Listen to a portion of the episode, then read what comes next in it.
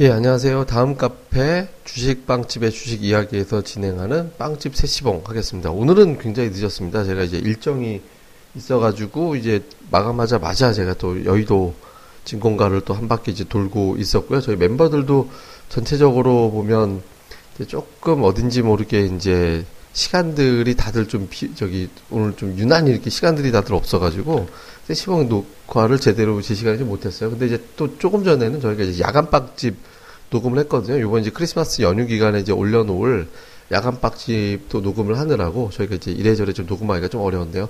자 간단하게나마 이제 시장 좀 늦은 시간이지만 좀 정리하고 이제 연말 연휴 전 시장 흐름을 좀 봐야 될 것 같은데요. 오늘 특징적인 건 아, 외국인 투자자들이 주식 매도가 이틀 연속에서 굉장히 줄었다라는 거죠. 그러니까 어제 60억대, 어제 오늘 연속해서 60억대로 이제 매도가 줄었습니다. 그러니까 시장 참여 자체가 좀 줄어들었던 측면도 좀 있긴 합니다만 특징적인 건 어제에 이어서 오늘도 외국인들이 비차익으로 동시효과의 매수가 들어왔거든요. 그러니까 한 400억 정도 동시효과의 매수가 들어왔고요. 또 비차익으로는 오늘 외국인들이 순매수로 끝났습니다. 그러니까 370억. 그러니까 삼성전자 자사주 매도 친 거 빼놓고 나면 실제로는 외국인 투자자들은 순매수로 했다라고 봐도 되는 거죠. 근데 다만 화학 업종, 철강 업종 이렇게 소재 쪽에 최근에 보면 소재 쪽에 매수가 좀 치우치는 이제 그런 느낌이 좀 있고요. 그러니까 왜 그 기관은 전업종에 거쳐서 사실상 섬유의복, 은행을 제외한 이제 전업종 매수했고 특히 금융투자는 올 매수를 이제 보이는 형태가 되긴 했는데 어쨌든 뭐 배당이라든가 이런 것 때문에 이제 들어오는 매수죠. 근데 어쨌든 시장 수급에서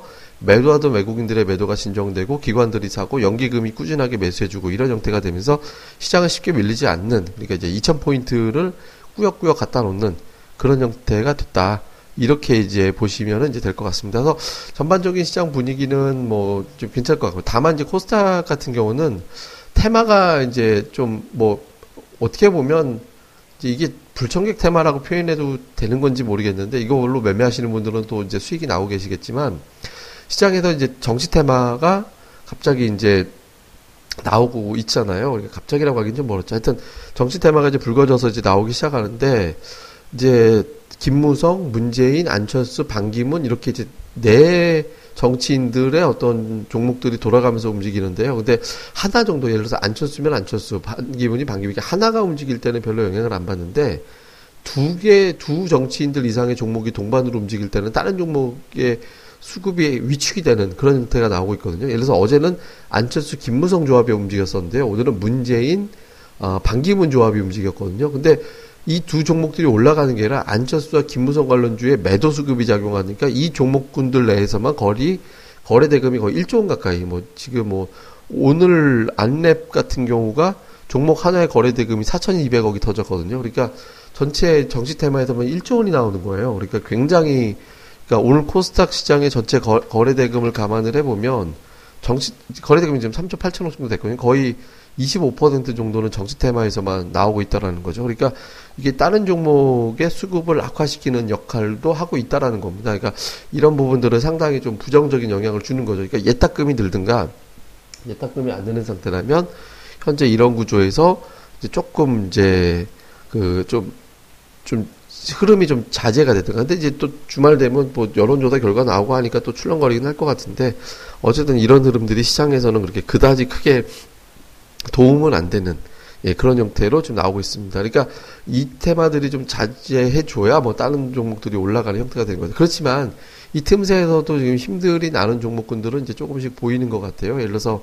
뭐 2차 전지 관련된, 그러니까 전기차 쪽보다는 이제 2차 전지 관련해서 리켐이나 이제 후성이 꾸준하게 이제 강세 흐름이 나오고 있다라는 거나 아니면 이제 반도체 장비주들, 그러니까 뭐 유니테스트, 원익 IPS, 최근에 테스 뭐 이런 종목군들이 추세가 좋고 오늘 뭐 시그네틱스까지 이제 주가 강세로 보였는데 이렇게 해서 이제 자동 저 반도체 장비주들 이런 종목군들이 빈틈에서 꾸역꾸역하고 이제 올라가는 형태가 나오고 있거든요. 그래서 시장에서 보면 양시장에서 거래소는 소재 쪽 그러니까 소재가 강하면 이후에 이제 건설이 움직이게 되는데 건설이 내일부터 좀 움직임이 나오는지 좀 봐야 될 것 같고요. 그다음에 우량주 대형주 쪽에서는 이제 하이닉스가 이제 2만 8천 원대까지 갔다가 어느덧 3만 3천 원 넘볼 정도로 올라왔다라는 점. 그다음에 코스닥 중소형주 쪽에서는 현재 정치 테마가 되고 있고 꾸준하게 강했던 전기차 종목들이 산별적으로 움직이고 그러니까 이런 구도가 현재까지는 이제 나타나고 있습니다. 그래서 약간 뭐 단기로 보면 이제 뭐 어차피 이제 외국인들이 연휴 때이기 때문에 이제 매매 규모가 좀 축소가 될 거고 또 연말에 휴가 떠나고 하니까 이제 외국인들 시장 참여는 줄어들 겁니다. 근데 오늘 선물을 무려 9천 계약 정도 이제 사주면서 상당히 어떤 큰 어떤 이제 매수세가 들어왔거든요. 옵션도 지금 상방이었고, 그러니까 뭐 외국인 투자자들의 베팅으로 봤을 때는 시장은 뭐 계속 꾸역꾸역 올라가는 쪽으로 되지 않을까 싶고요. 그러니까 코스닥도 뭐 가격 조정적인 측면이지 뭐 그렇게 크게 빠지는 어떤 측면이 되는 것 같지는 않습니다. 그래서 이제 좀 편안하게 예, 시장에서는 좀 편안하게 좀 움직이는 뭐 그런 형태가 되지 않을까 연말까지는 이제 그렇게 뭐 배당락 때 뭐 일부 배당락 때문에 지수가 좀 잠깐 어려우긴 하겠지만 배당락을 제외하고 순수 지수만 놓고 본다면 뭐 한 2,000포인트 정도 이상에서 마감하는 데는 어려움은 없을 것 같다. 이렇게 이제 보시면 될 것 같습니다. 그래서 뭐 크게 시장에 대해서 이제 뭐 따로 정리해 드릴 건 없는 것 같고요. 저희가 또 그 카페에서 다음 카페입니다. 다음 카페 주식빵집의 주식 이야기.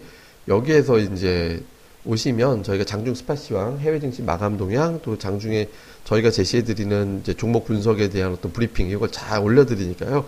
다음 카페 주식빵집의 주식 이야기로 오셔갖고 해당되는 내용들 또 많이 예, 들으셨으면 좋겠습니다.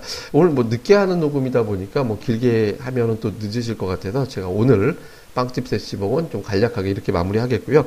내일부터 이제 저, 저기 뭐야 크리스마스 연휴 기간 동안에는 저희가 또 야간 빵집 재밌는 방송으로 또 이제 준비를 하고 있으니까 또 이제 연휴 기간에 나가는 야간 빵집도 많이들 들어주시기 바랍니다. 예, 그럼 저희도 다음 시간에 뵙겠습니다. 감사합니다.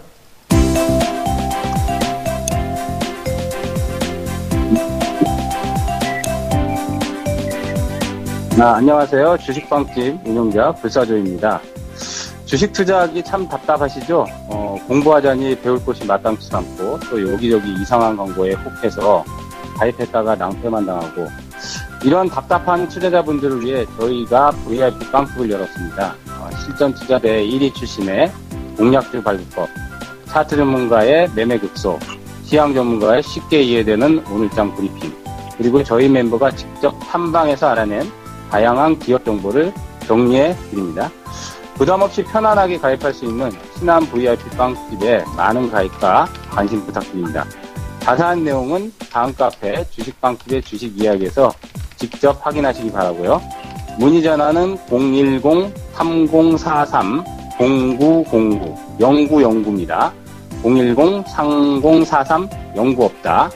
네, 두번 기억해 주세요. 네, 감사합니다.